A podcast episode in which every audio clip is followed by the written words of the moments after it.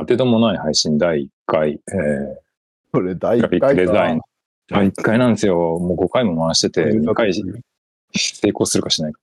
グラフィックデザイナーのオレンジにじゅういちです。ウェブデザイナーのサワンです。えー、エンジニアのヤン・ヘイデンです。はい。まあ、今回はちょっとトピックを持ち寄ったり持ち寄らなかったりしているんだけれども、何にしようかな。ボイマに次元上にある、行ってみていいか。お願いします。ボイマに、ボイマに次元上にある、どう思う？だから、このままだと、あの、フロムソフトウェアのゲームのフレーバーテキストみたいなんですよ。母音が二次元上にあるとしか書かれてない。なんか、ダイイングメッセージっぽいというかね。いや、これ、その、なんか、はい、ちょっとさ、その、英語の発音とかをさ、なんか、勉強するときにさ、なんかそういうことを思ったんだけどさ、っていう上で、なんか、ヤンさんとか、こういうことだなとか思う思わない、えー、そうですね、まあ、確かに僕も英語を、まあ、勉強していってますけども、まずこの文章の意味がちょっとよくわからないですね。この二次元、二次元上にあるっていう感覚がどういう感覚がちょっと、うん、ちょっと僕には申し訳ないですけど、ちょっとフレーバーすぎるっていう。あのー、ま、まずさ、まずさ、その、発音記号ってあるじゃん。てか、母音ってさ、なんか発音記号で書かれてたりとかするじゃないですか、辞書見てると。はい、で、その、日本語の母音はさ、あいうえおだけど、英語はなんか違うんだよとか、あとえの間のアップルがあるよみたいな。ああ、発音記号、あの、話って。点とか、にょろっとしたのがついてるみたいなやつ、うん、ああ、そうね、なんか、あのー、V が ひ, ひっくり返ったようなやつとか、あのー、A と E がくっついたようなやつとか、E がひっくり返ったようなやつとか。シーダリンゴのギブスの歌詞。ああ、そうそう、ティーエイチ の音ね。うん、ウィズ、ウィズの、丸の中に線入ってるみたいなやつ。とか、あ、そういうのがあるんだけど、あれさ、あ、これなんかものすごくこうなんじゃないかなっていうあやふやな話で言うから、あの、本格的にそういう学術的に勉強している人とかが来て違うって言われたら本当にごめんなさいっていうだけなんだけど。それもでも全部そうだよ、多分。全部そう。コミュニティノートはまた、コミュニティノートって言ってややこしい話になっちゃうけど、いやなんか正しいことを言いに来てほしいよ、怒りながら。そうだね。正されたい。もしかしたらめちゃくちゃなんか断言した方があの正しい知識のツッコミが入っていいかもしれない。そうそう。ツッコミがつくな。え、そうか。ジャンさんは発音記号どれくらい慣れ親しんでる？まあ全部読めます。全部読める。大体。あ、読めるけど、でも、あの、ちゃんと発音できてるかは自信ないって感じですけど、発音記号読んだら、あ, あの、発音はできますね、大体。はいはい、はい。おー。でさ、発音記号ってさ、あれそもそもさ、その、実は、現実世界に、あの、出てきてるものではないって気づいてた。あの、音として。えー、フレーバーか、えー、ちょっとフレーバーに出てきましたね。つまりさ、その発音記号で表してるのって、あれって、こう、メンタルというか、マインドというかさ、その、なんか気持ちの中にしかさ、存在しないものを表記してるんだよ、どうやら。え、これいいですか？え、その発音記号って僕はあんまり英語の学習そんな真面目にやったことないんですけど、その、うん、こう、口外、口の蓋なんだろう、うん、口腔の中で鳴らす音の表記のための表記なんではないんですか？そうのようなんだけど、うん、例えば T みたいな形したまま T だと思うんだけど、その発音記号あるじゃん、うんはい、でさ、それさ、そのストップとトップとマウンテンとベターと、あと、なんだろう。全部さ、t 違うじゃん。例えば、ストップとトップは、s がなくなるだけじゃなくて、多分、その、トップの方の t は、ちょっと息が入る。トップみたいな。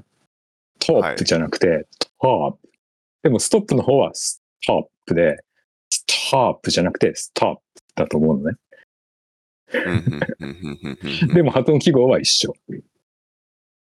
あ、O も一緒なんですか？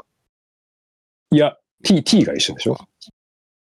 あ、そうそう、T を、えっと、いや、あれは多分、ちょっとね、ストップの O のところに当て、当てがわれている母音が何なのか、調べてくればよかったんだけど、今、ググりましょうね。今、ググった結果、えー、当てがわれている母音は一緒ですね。一緒です。一緒だと思います。あれだね、これは。あの、およりのあみたいなやつかな。はいはいはい。あのまあ、一緒だと。で、マウンテンの t もさ、全然違うじゃん。全然違いますね。マウンじゃん。はいはいはいはい、はい。飲み込みの t じゃん、あれは。そうですね。で、バターとかベターとかの t はさ、バターとかベターとかのフラップ t じゃん。はいはいはいはい。t。はじく t っていうか。うん。で、同じ t って書いてあっても、その、あ同じ音だと思って発音してるっていう意味で、出音は違うっていう。ああ。なるほど。前提がまずあって。はいはいはいはいはいはい。で、母音も、母音、今 t は死んだけど、母音も、まあなんかおそらくそれがあって。ほう。だから、なんかアップルのエアポーみたいな音のあとえの中間みたいなことを言うんだけど、あよりで発音する人もいれば、多分えよりで発音する人もいて。はいはいはいはい。その、母音は多分そのスペクトラムなんだなっていう。そこまでいいですか？えー母音はスペクトラムなんだなっていうのは、あの、うん、どういうことですか？つまり、その、スペクトラムっていうのは、グ, グラデーション。はいはいはいはいはい、はい。つまり、その、あ、いう、え、おっていう風にあるんじゃなくて、その、いえ、あ、お、えっていう、その、うんうんうんうん、その、その、スペクトラム上に母音は、その、プロットできるんじゃないかっていう話なんだけど、まず。どうすか、はいはい、どうすか、サマンさん。二次元上にあるっていう。いや、今これ一次元上なんですよ、うんうん。ちょっとまだわかんないから、その、まだ先があるの、この話って思って、遠くを見てるけど。いや、だから、なんかこう、なんとなく母音は一次元上にあると思ってたんですよ。その、そのスライダーみたいなのを、なんかこう、マウスで掴んで、なんかこう、えー、あー、あー、みたいな音ですね。そうそうそう。そういうのだと思ってたんだけど、なんか、日本語ではあんまりないけど、その、母音に曖昧方向のパラメーターがあるって気づいたんですよ。うん。おー、なるほど。シュワーってあるじゃん。シュワーね。E がひっくり返ったやつ。うんうん、曖昧母音と呼ばれるやつあるじゃん。はいはいはいはい、あります。あの、えーみたいな音。はいはいはいはい。で、その、なんだろう、これあんまり盛り上がんないかもな。あの、その、シュワーが、の曖昧方向が、どの母音にもあるっていうふうに、思ったんですよ。つまりこう、あーがマックス母音だったら、あーとうーの中間が、うーっていうのと、いだったら、いーっていう方向があると。そういうパラメータがあると。これを、これを、えっと、二次元にすると、色相関みたいになって、あのサワンさん、あの、フォトショップとかペインターとかちょっとわかんないけど、あ, あの、はいはい、丸いやつその、まあ、え、縁がマックス鮮やかで赤とか緑とかあって、で、真ん中が白とかグレーとかになるパレットってあるじゃん。うん。母音があの構造になってるなって思ったんですよ。だから、そう考えると、いとえの間とか、えとあの中間とかはあるんだけど、母音にも補色みたいな関係があって、いとおの中間を取ろうと思っても、直接真ん中を通過しようと思うと、いーって、真ん中で、えーの曖昧空間を通ることになるっていう、うんうんうん、それが面白いなって思ったっていう、あ、すいません。だけなんですけど。ちょっと一個一個の話の連関が分からなかったですけど、ね。すいません。いや、まあな、でそのその二次元上にあるっていうのは、一つそれぞれの母音にあの二次元のパラメータがあるっていうことですか。その母音の中の全体で。えー、だから、えっと、母音が例えばその、えー、そのアップルのえみたいな音とか、そのなんだ。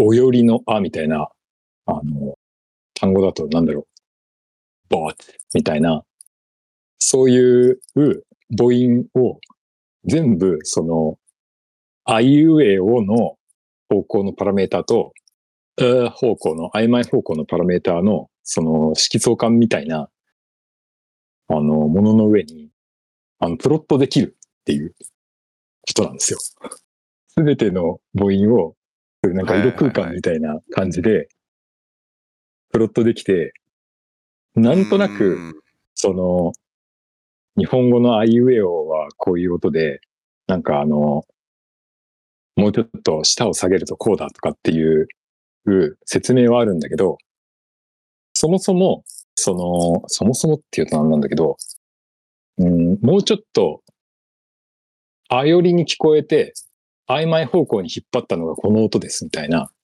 二次元上で、その、認知できるっていうことを。俺はしていると。いや、だからできるんだなっていう。俺はしているではない。いや、でも、あの、うん、バ, バワルスペース、母音空間みたいなので画像検索すると、おそらくそういう画像が出てくる。ああ、そういうのが。ああるな、この画像。ああ、この変な、えっと、台形みたいなやつね。台形みたいなやつ。これがまあ、なんか アイピーエー って、インターネショ、うん、インターナショナル、フォネティックプロナンセーションわかんないけど、アルファベットっていうやつの説明で使われてるやつなんだけど。なるほど。あのー、わかってきました。分かってきました。本当に、あのー、色のあの、パレットみたいな話ですよね。それぞれの色がそれぞれの母音っていうことになってて、そうそうそうそう、例えば、まあ、ますます、本当に完全な、例えば赤が、うん、あの、その純粋な母音の音、いだとか。一番いいって言った時が、一番赤いみたいな見立てができるっていう。まあ、純度が高い。まあ、純度が高いって言い方ですけど、まあ、赤。ですけど、そこから、あの、パスライダーをこう動かしていくと、徐々に、まあ、青の方向に混ざる。まず、えーうん、えー、だって青までいったら A になるみたいな。でそこの、あの、グラデーションが発生するっていうことで。これ、音声で話す話じゃなかったね。何で話す話なんだろうな。あのパワポ、パワポ言いますね。パワポだな、パワポだな。なんか、顔出しで、編集で、なんか、あの、画像とか見せながら喋るタイプのコンテンツだったんですけど。この母音空間のあの、台形はまあまだ分かりやすいのと、あと、そのカラーパレットみたいなのを置いたら、より完全に、うん、あーってなるかもしれない。で、これ台形が、まあ、下が短い台形みたいなやつがさ、うん、その、人の横顔を輪切りにしたみたいなのにさ、あの、溜め込まれてる図とかよくあるんだけど、あるね。これってなんか聞いたところによると、あのじゃあその下の位置がちょうどこの真ん中の位置にあるとこの音が出るっていうプロットのされ方をしてるんじゃないんだって。あのえちょうどイとアの中間ぐらいに聞こえるなっていうところでなんかあの記号とか当ててるんだってだから割となんかその母音を出すにはその口を唇を開いてとかなんか言うんだけど、基本的にはそういうなんか概念の中の聴覚上のなんか空間みたいなものの中に多分母音があって、それを念頭に置いた方が間違えない気がする。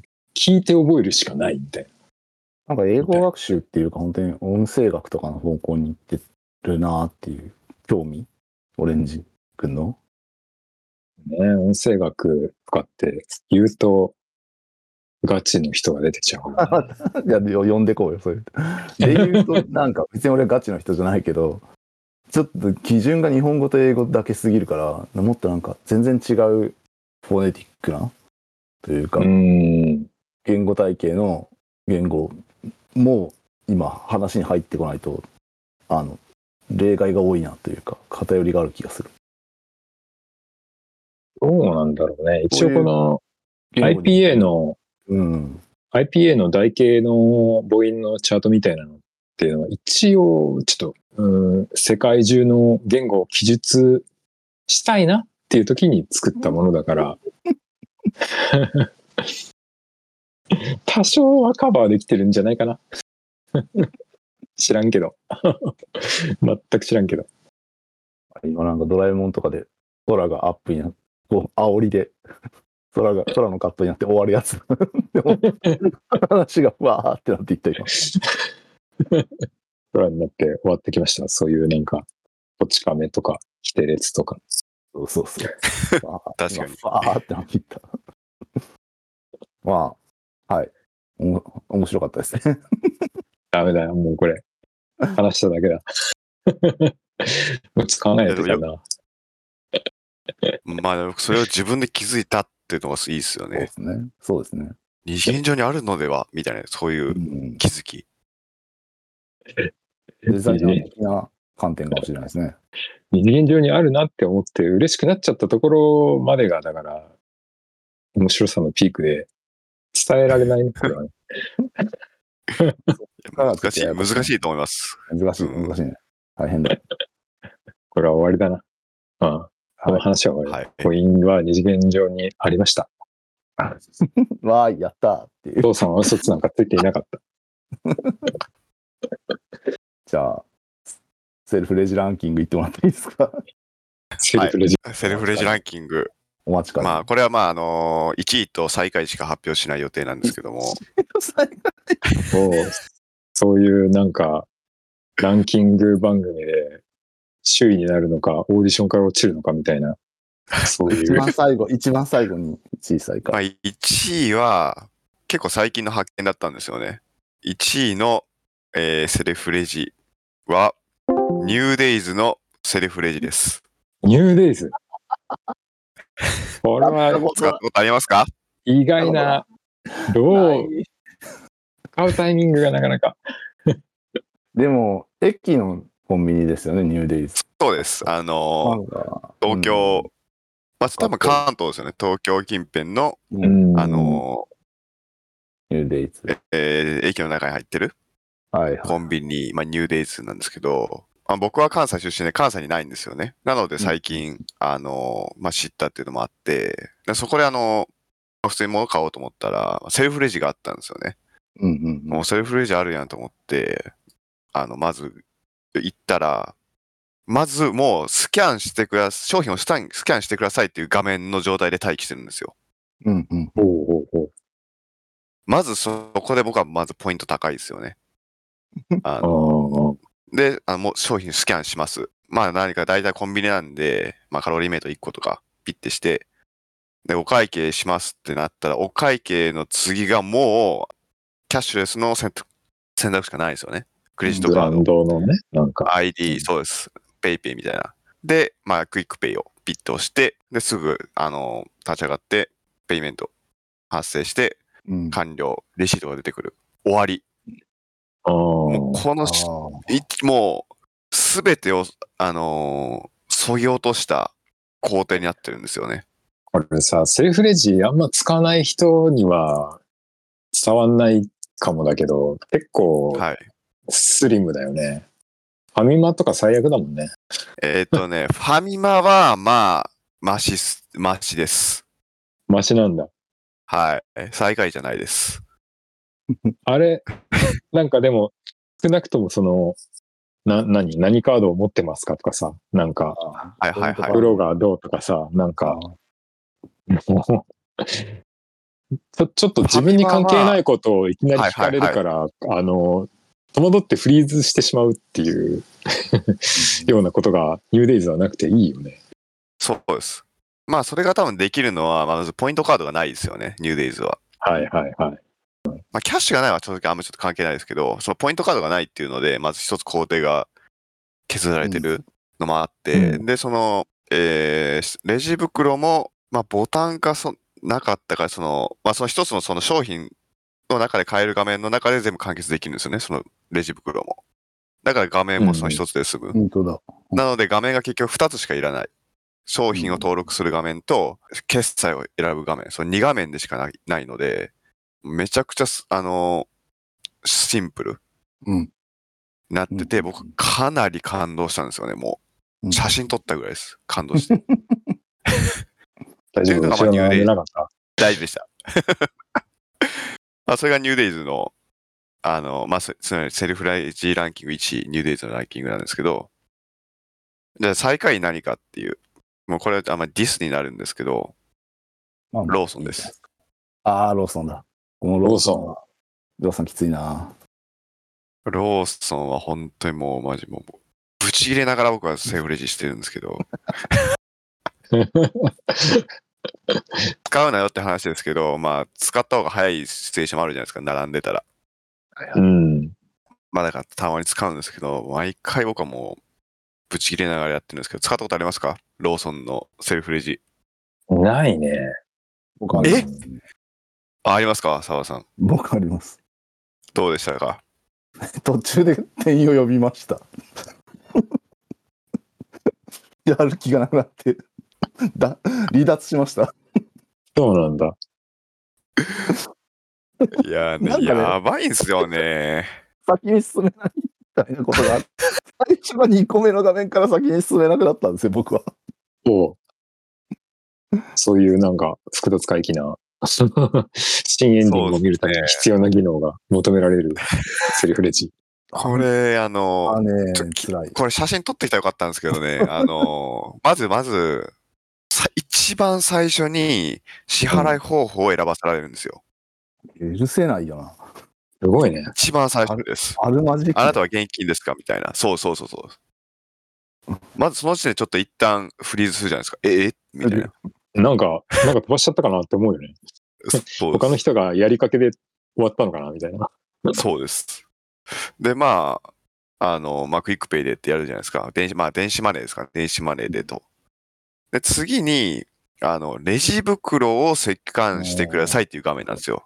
これ今、リンク貼ったけどね、このドロップボックスのメモみたいな。ああ。うん、そうなんですよ。レジ袋。で、これの、何が悪いか。あ、そうですね。そう、レジ袋をスキャンしてくださいで、だから他の、例えばスーパーの、まあ、西友とかの、うん、あの、一般的なセルフレジって、その、商品を登録する、できる、スキャンする画面で、あの、うん、レジ袋をスキャンできるんですよ。うん。だから分かれてないんですよね。商品、一商品としてのカテゴリーの中に入ってるという感じだよね。これは、そうです。独立して、レジ袋画面が作られちゃってるっていう。そうです。なので、この、あのー、レジ袋のところで商品をスキャンしたらエラーになるんですよ。レジ、レジ袋をスキャンしてくださいってなります。ああ、うるせえねえな。そう、いっこしか持ってないのに、ああ、スキャンの画面来たわ、みたいな。と思ってピッてやったら、ピーってなって、え、なんでってなったら、うん、あ、これレジ袋しかスキャンできないのかってなって、不要ってボタンを押します。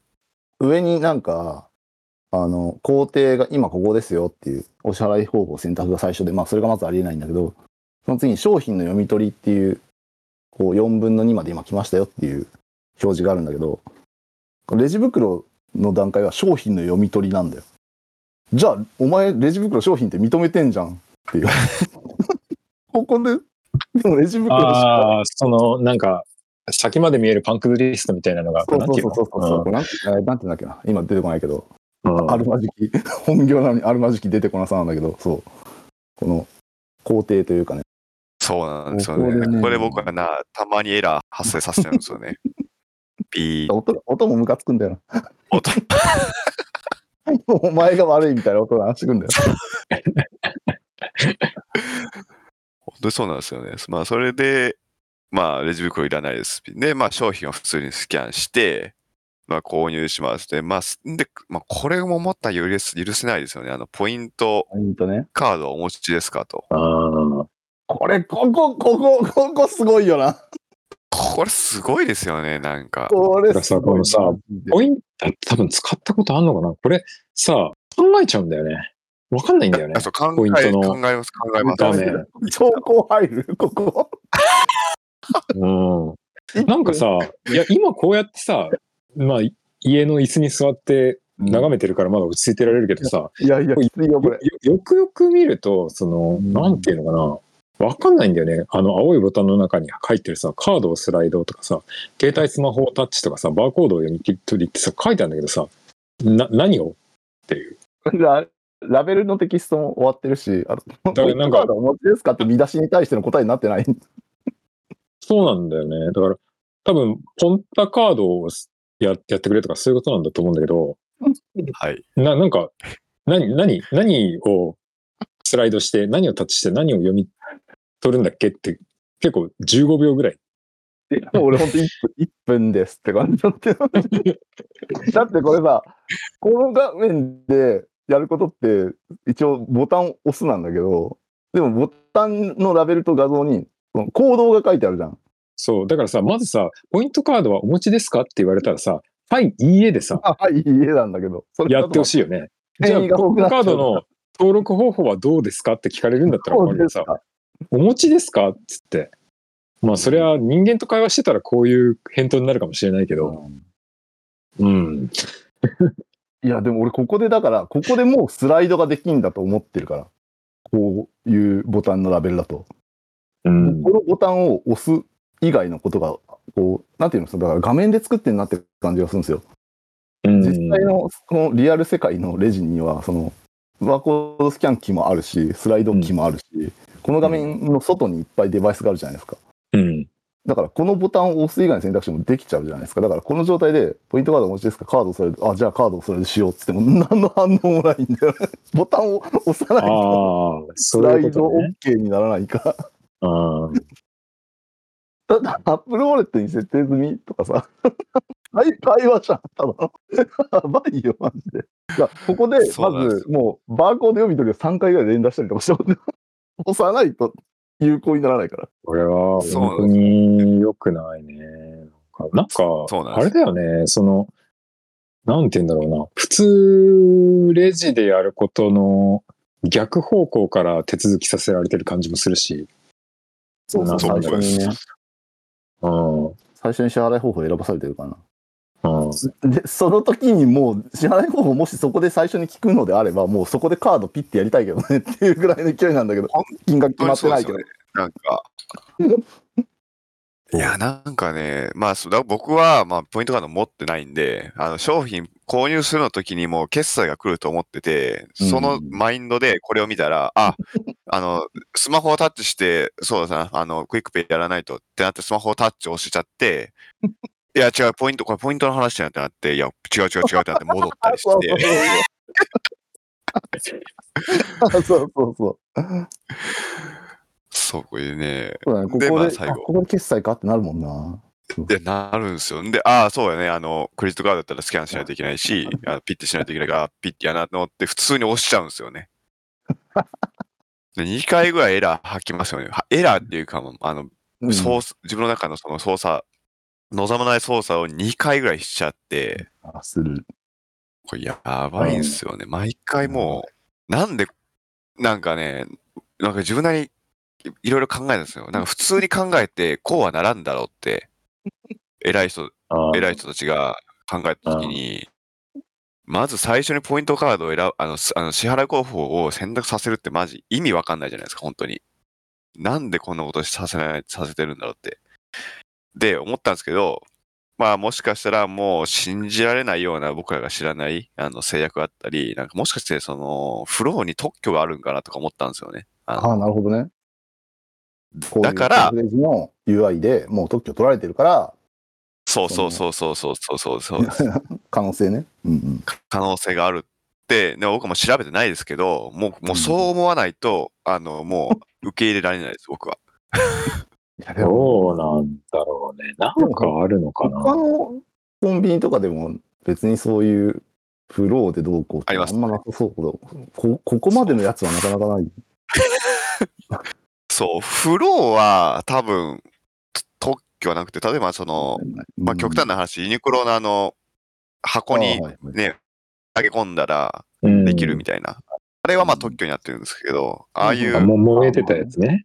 うん、あ揉めてたやつ、そうそうです。あれは特許になってますけど、まあ、その、フローは、処理のフローはさすがに多分特許ではだれないだろうって予想はついてるけど、うん、違う理由っぽいよね、さすがに。大人の事情というか。はい。これ。で、まあ、その、ファミマは、確かに T ポイント、うん、あそこ T ポイント対応してるんで、うん、T ポイントのあの選択があるんですけど、それは、持ってますか、うん、はい、いいえ。うん、みたいな。あるんだ。確か、あの、多分、ありますあります。確か、ある。どっち、商品登録した後かで、まあでも、ファミマの、あの、セルフレジは違和感ないんですよ。かなり、あの、そこ、煩わしさがなくて、まあいい、まだ全然いい体験だなって思ってるんですけど、まあなんでどうして同じポイントカード扱ってるローソンがこうなったっていう気持ちになってます。まあ、ファミマのセルフレジのさ、あのー、あのー、使い方みたいなのをさ、ググったらさ、はい。あの、全く読むことができない低画質の画像をいちまいペロって。これひどいな。これやばいですね。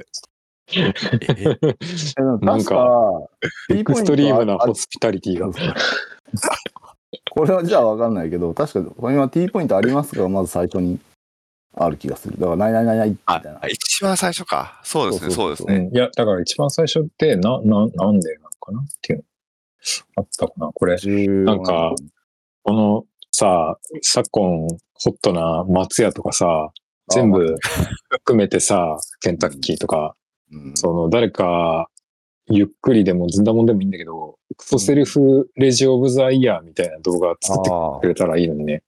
確かにね。なんかケンタッキーのセルフレジ切れてましたよね、オレンジさん。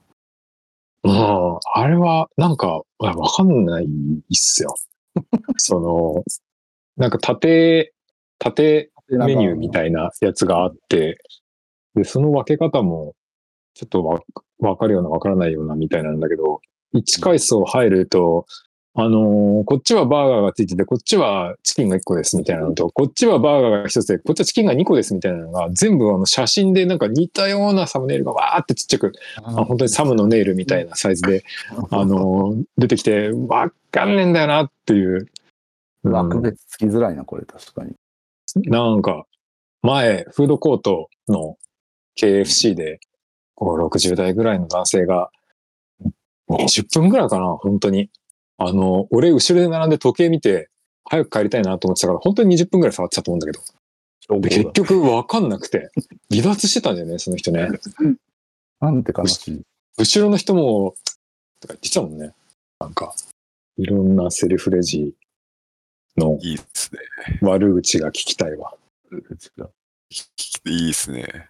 聞きたいです。松屋はなんかすぐ、こう、対応したりしてたけど、でも結局まあ別にまだ使いやすいとは言い難い。まあでもローソンは本当に。ローソンやばいね。許しない。ローソンやばいです。一回使ってください。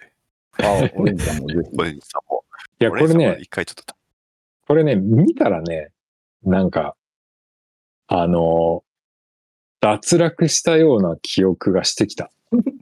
これちなみに、あの、負けを認めてるんですよね。あの画面のこれ見たら分かると思うけど、店員を呼ぶっていうのがあるんで僕は連打してますね。もう一回離脱してからは。こういうのはなんでこういう風になっちゃうんですかね。あとなんかローソンそもそもコーヒーとか買うときってなんか店員のオペレーションが必要なんですよね。ファミマとセブンと違って氷を持って行ってじゃなくてなんかレジ側でなんか処理するんであんま使わないあれはなんかあのカフェをカフェをなんかそのお客様に提供するっていうので差別化を図ってるみたいな街カフェという概念がそうそうそうです。もうどっか店舗によって諦めて外に置いてるとこありますけどねもう治安がそうです普通のあの法律家かそうでもあれやってたら怒られるらしいですからねなんかその本部みたいなとこから、えー、おいマチカマチカフェじゃねえじゃねえかってそうそうです俺たちはマチカフェあでもそれでいうとやっぱそのニューデイズがちゃんと洗練されてるっていうのは駅だからっていう理由もありそうだよねよりそのそうですね急いでる人じゃなくていううん、そうですそうですそうです。うん。比べてみるとこれは何が全然ステップ数が違うもんね。ステップ数も大事だし。いや例えばポイントカードがないってのは多分大きいと思うし、フクロとかはどうなってんだっけニューデイズは。ニューデイズはフクロは買う人は。フクロはそのまま商品としてスキャン。そうですね。エルエージー の横に袋がベーってついてるから、ニューデイズは使ったことないけど、確か駅、駅コンビニは大体そうだね。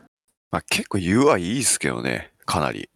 うん、なんかね、比べてもやっぱり、うん、迷いようがあんまなさそう、ね。ないですね。一応 ジェイアールイー ポイントっていうのはあるはあるんだけど、これはでも ジェイアールイー ポイントで決済、だからポイントがつくつかないとかじゃなくて。いや、ニューデイズもちょっと使ってみてください、機会があれば。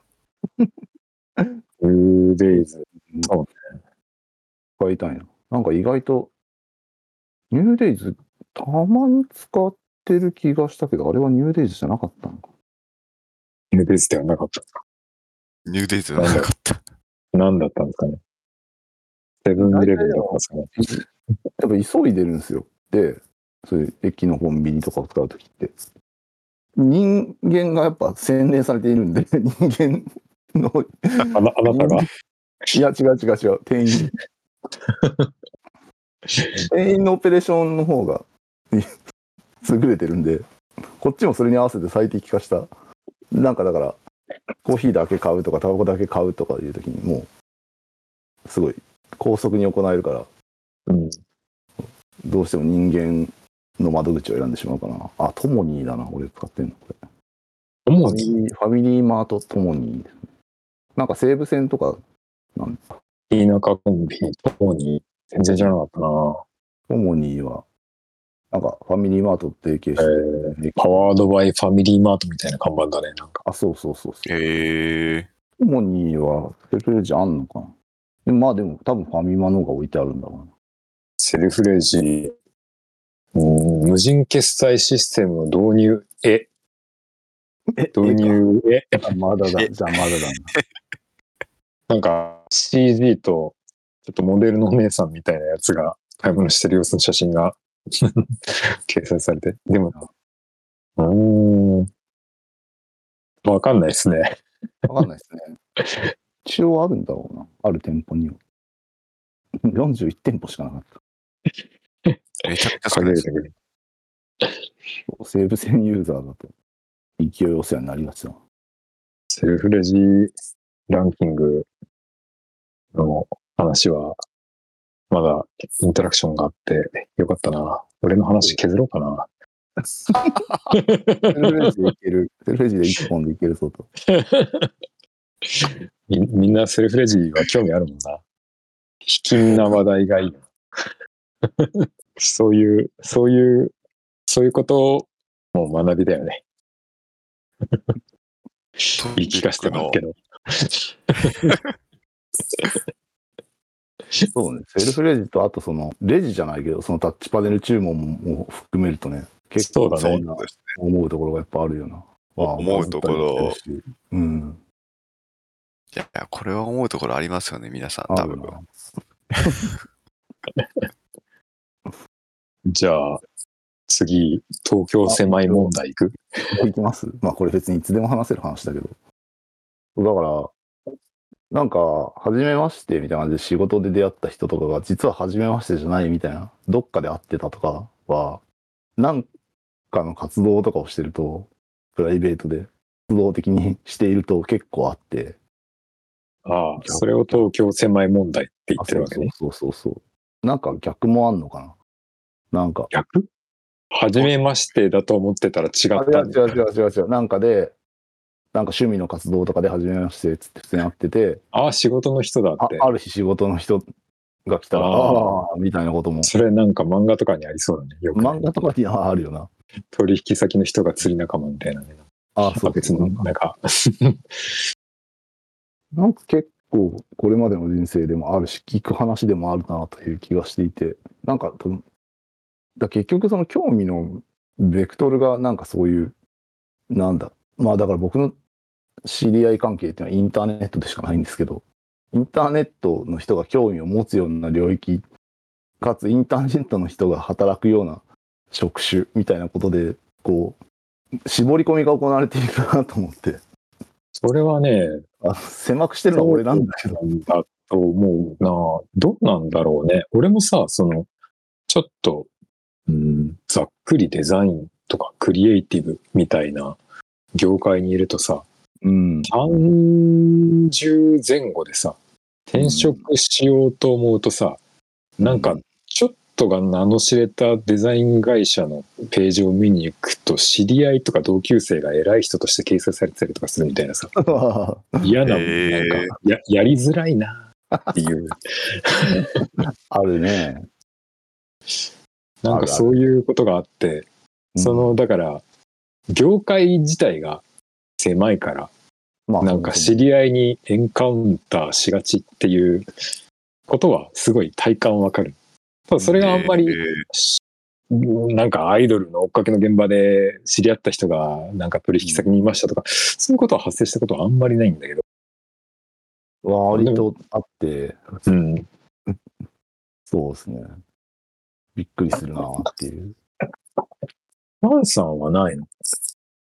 ないですね。僕、僕インターネットのつながり片手で数えれるぐらいなんですよね。ああ、なるほど。そう逆に片手を占拠しちゃいましたね。だいぶ。あ、そういう意味では 両, 両手ぐらいですね。今は。おかげおかげおかげさまで。おかげさまで。そう。なんか逆にその僕はそのオ フ, オ, フオフラインの友達って言い方おかしいですけど、あのまあ学校のつながりとかそのまあ趣味の場のつながりとかってなるとあんまその人たちとインターネットと別につながってないんですよね。ああ、へえ。趣味は何とか？趣味は、まあ、僕は今ボルダリング。ああ。ですね。まあ、完全にオフラインのバーじゃないですか。ってなって、いろんな人と話すけど、いろんな人と話す、かなり話しましたけど、実はなんか同じ会社でとかはなかったですね。うーん。ボルダリングインターネットマン多そうだけどね。いや、ボルダリングインターネット、ボルダリングインターネットマンってより、ボルダリングエンジニア、あ、多いですね。あ、そうそうそう。多いですね。なんか。なんでだと思う。なんで出くわしたことないんだ。そうですね。同じ会社とかはないですね。ボルダリングの、その、一同に人が回数度が低いとかっていうことはあるのかな？一同に回数度って何しません？どういうことですか？だから飲み会みたいなこと？ボルダリングで急に友達がごじゅうにんできることはあまりないんじゃないかとかなんかそういう。まあごじゅうにんはそうですね、確かに。まあでも結構なんかボルダリング、あ、これボルダリングの話したらちょっと長くなりそうですけど、ちょっと一個だけ言うとボルダリングはまだコミュニケーションが発生しやすいスポーツだと思うんですよ。ああ、そう。結構その知らない人と。と話したあの会話が発生するその、まあ、別に職業とかのとこまでいかないとして、まあ、会話が発生しやすいスポーツだと思ってるんですよね、僕は。そのカルスポーツのカルチャー的に。その同じものをや、あの、うん、なんですかね、課題って言うんですけど、課題をやってたら、あれ難しいですね、だとか、みたいなとか、感じの会話が発生して、まあそこから普通にその、まあ知り合いになったり友達になったりっていうパターンはあって、まあ僕も結構そのパターンが多いんですけど、うん、でも、あ、でもね、その中でもやっぱエンジニアの人とかは、うん、多いですね、うん。なんでかなと思うんですけど、やっぱエンジニアの人もしかしてみんなチームワーク嫌いなんかなとか思っちゃうんですけど、一人でできるからっていう。確かにね。あとなんか頭使うからよくて、体だけじゃなくて。ああ、それも好きな人いますね。あの、そうそう、力だけじゃなくて、こう、こう言ってこう言ってこう言って、結局あれめちゃくちゃ物理なんですよね。そうそうそうそうそう。あとその自分の、あの、メタルギアソリッドだと、あの、ゲージがこうあるけど、等半力というかさ、あのそうですね。掴んでられる、頑張りゲージみたいなやつ。そうそうそう、頑張りゲージ。頑張りゲージあります。頑張りゲージありますよ。そうそう、このゲージ、このゲージだと、ワンチャンあれ行って、いければいけるな、とか。そうそうそう。俺も前なんか会社のボルダリング部みたいなやつに入ってて。あ、マジですか。半年いちねんぐらいやってたけど。なんかでも確かにフレンドリーな感じだったな。まあでもそこで知り合いができたりとかっていうのはなかったけど、なんか全然知らない人となんかこう褒め合ったりというか、なんかさ、あ、そうそうそう、いけたりとかさ、なんかし合うんですよ。ダイナさんなんかいいよね。あの、嫌じゃない、嫌じゃない、なんかそういうポジティブな空気みたいなのがあったな。そうなんですよ。あ、でもボルダリング方面ではそういう東京狭い問題に遭遇はしてない。そもそも会社の人と言ってるからな。ああ、そういうことね。ああ。うん。でもなんかそういう、だからあるかもしれないのが、会社対抗みたいなのでボルダリングしましょうみたいな会とかもあったらしいけど、まあ俺はちょっと行かなかったけど。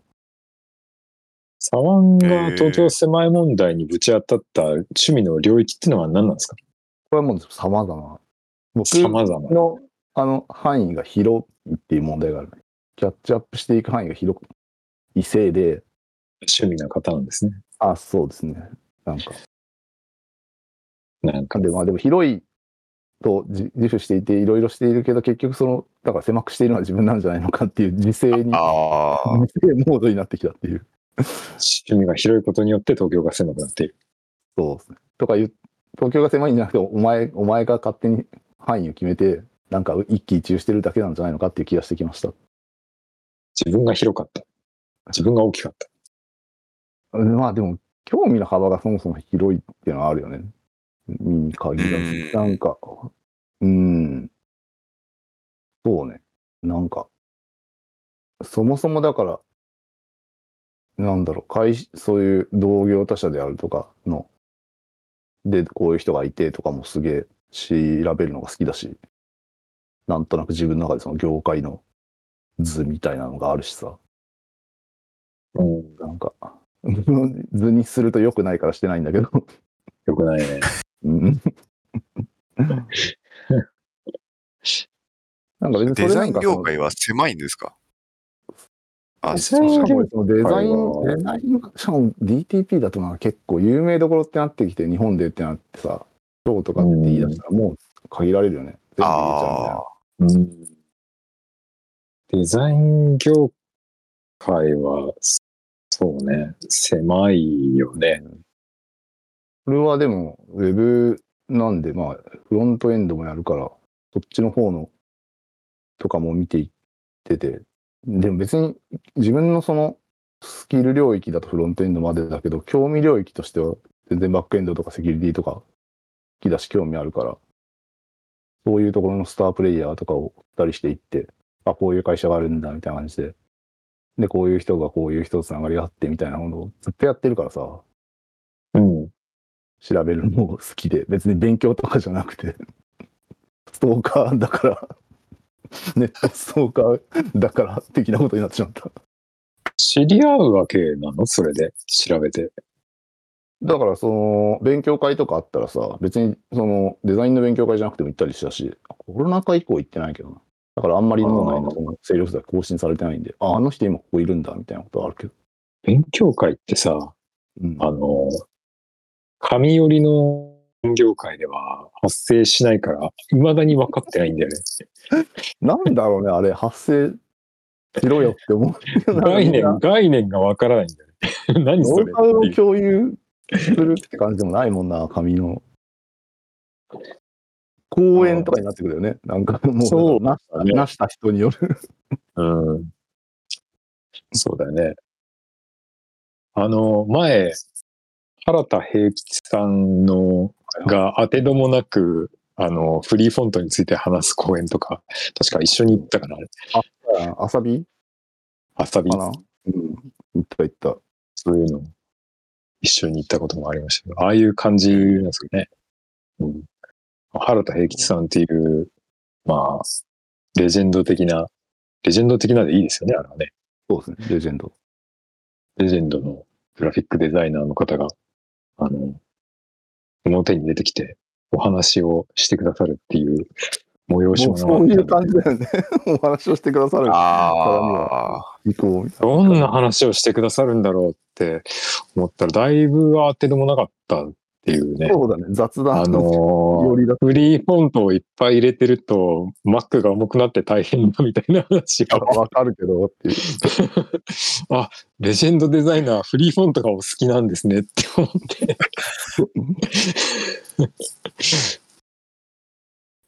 フリーフォントだったよね、あれね。フリーフォント、フリーフォント。別に普通のフォントも入れてるけど、ええ、フリーフォント、海外のフリーフォントとか信じられないぐらいできるみたいな。結構、そんなんだから、そこに出てる人と社交が発生することとかないしね。ああ。そうだね。まあ、受け身。そうね。ああ、まあね、受け身。ってことですよね。なんか上こうウォーターフォールというか、うん、ああ最近でもそれはコロナ禍明けぐらいでなんかそれこそ原田さんとかあの松本のタイポグラフィーの勉強会みたいなやつでなんか呼ばれてて、何のタイポグラフィー？松本長野県松本市のなんかそういうえーと定期的に開催してるやつがあって。うんそれの今月のゲストが、原田さんで、えー、行こうかなと思ったけど、多分、多分今月でもう終わってんだよ。松本タイポグラフィー研究会か、そのままだな。えー、全然知らなかった。本当ですか？松本タイポグラフィー研究会。えー、読みやすくかつ、美しい、なんとかパンとかどうのこうの。うーん。文教会か。あ、確かになんか、エンウェブとかそのエンジニアの、うん、アイティー の、まあ、プログラミングだとかもそうですけど、勉強会って、まあ僕も正直あんま参加したことないですけど、まあそれは多分、いわゆるなんか黙々会とかあるじゃないですか。みんなで持ち寄って、個人個人で勉強して、で、その、まあシェアし合ってたとか。うんうん、なんかそれはやっぱりその、プログラミングっていうもの自体が、まずあの、例えばオープン、オープンなものじゃないですか。そうだね。あのまあ、GitHub とかでもその公開することにシェアすることが一つの意義みたいな、うん、なってて、だから例えばなんかそのデザインとか ディーティーピー でその勉強会ないよねみたいな、その今オレンジさんがはしあのおっしゃったのも、じゃあ集まってみんなでその何をシェアするのか問題あるね、うん、言っちゃったらそう何をシェアするのか問題だとか、あとはそのあの、まあ、プログラミングだったらその例えばそのそれぞれの仕事のプロジェクトのこととかはあの秘匿でまあ言えないからあれですけど、うんまあ、プログラミング自体は共有できるじゃないですか、うん、そのメソッドだとかそのアーキテクチャだとかその抽象化されたとか一般化されたものは共有できてそれを学んでそれが仕事につながるっていうのはありますけど、そのデザインとかでその一般化されたナレッジとかそこここをここはみんなであの共有できるとかここはみんなであのなんか勉強し合って教え合えるみたいなっていうのがあったり、うんするんかなあったら、なんか勉強会、勉強会とか発生してても全然おかしくないなと思いましたけどね、聞いてて。ああ、なんか、そうか、その、一般化して使い回しが効く知識みたいなのがあんまり発生しにくいみたいなことなんですかね。グラフィックだとそうかもね。ああ。なんかあれだよね。あのー、文字組の魔術師みたいな人はそういう勉強会とかやってそうだもんね。なんかインデザインの設定みたいな。あ、まあ、あまあ、そういう、そうだね。よりそのインデザに特化したセミナーみたいなのがあるか。あとこういうタイポグラフィーのセミナーもまああるっちゃあるし。うん、あるけどもって感じだな。なんかやっぱああいう勉強会、黙々会とかは特にそうだけど、やっぱウェブ寄りの人のエンジニア寄りの発想から始まってる感じがするの。今だったらウェブのデザインだと Figma がやっぱすごいこうシェアを取ってるんで、Figma での事例とかの共有みたいなのはニーズもあるし、たくさん人いる感じするけど、うん、あ, あとこの辺はあれだね、なんかオンラインでもそれこそ Discord のサーバーですごい盛り上がったりする。うーん、最近ってそうみたいじゃないですか。なんか Discord に知識が閉じ込められているみたいじゃないですか。羨ましいな。なんかそのアクセスできたことないんですけどウェブアクセシビリティとかもなんかサーバーがありましてみたいな感じで盛り上がって、えー、盛り上がっているな。全然見てねえなって、えーまあ、オープンなサーバーとかってあれ、あれ、あると思いますけどね。そうそうそうごひゃくにんぐらいいるな。グラフィックではあんまいないのかな。うーん、そうね、グリフスっていうあのフォントを作るアプリケーションのやつはディスコードでね、なんかサーバー作っててにひゃくにんぐらいいるけど。そうなんだ。フィグマなんかもう今もっといいんじゃない。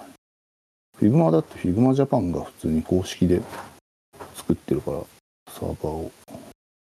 なんかでもそうですね、うん、まあ東京狭い問題は自分が狭くしているというか、自分が勝手に広げて勝手に狭くしているので観測範囲の問題でしかないということがある程度分かってきてるんだけどなんか体験としてあるある的な話ってとりあえず広がるかなぐらいのあれだったんで全然いいんですけど、もしかしたらそのヤンさんとかもう、うん、ヤンさんが東京に住んでたことってのはないんだっけ今までですか。そのあ、うん、今以外ないですね僕。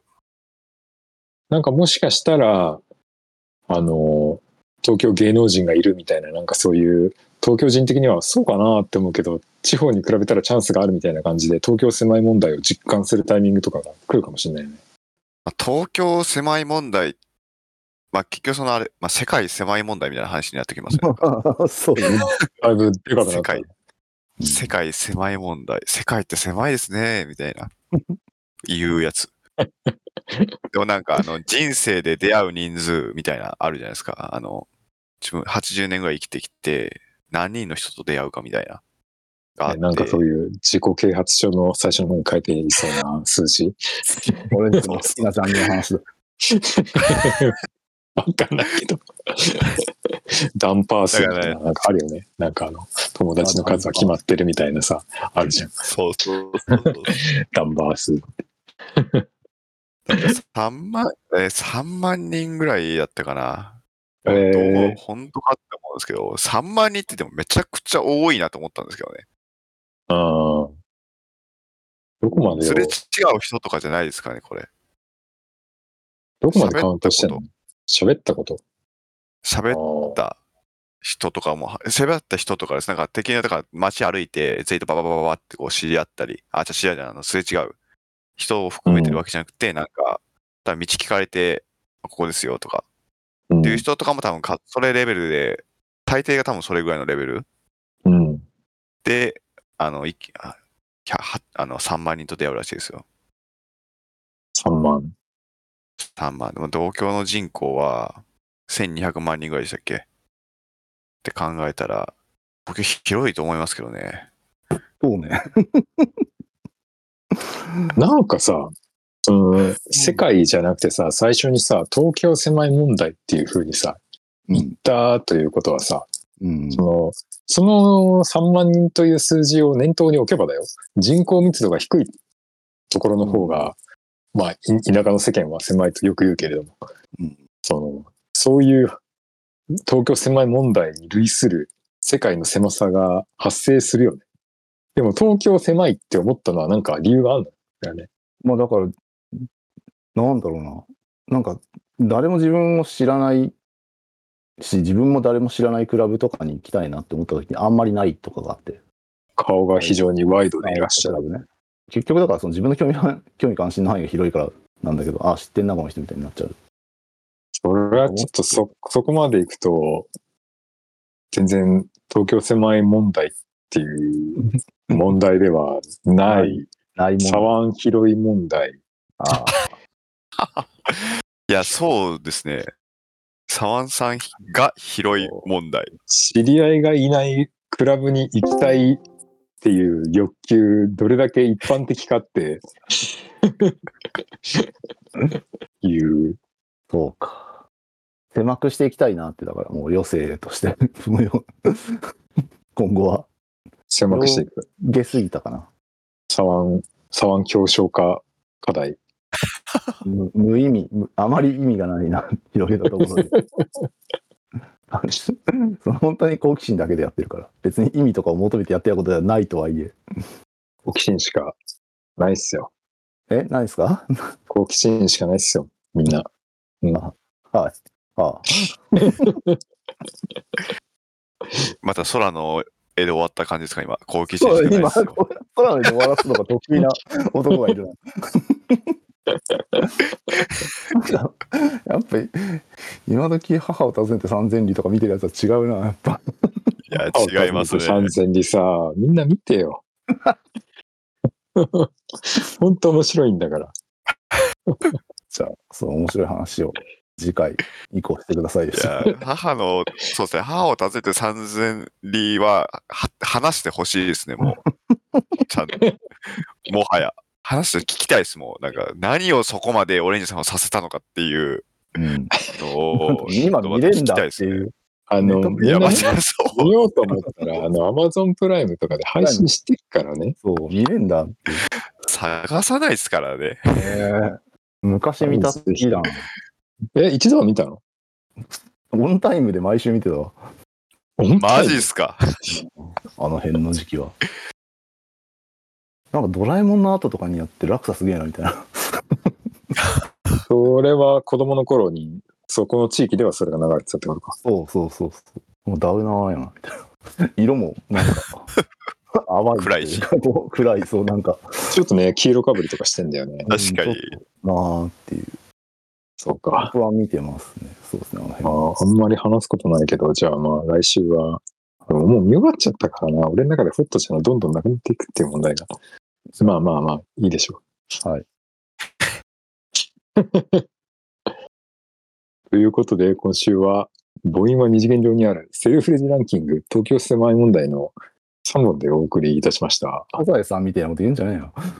過去形だから。はい、じゃあもういちじかんちょっとなんでこういう感じですかね。じゃあありがとうございました。ありがとうございました。ありがとうございました。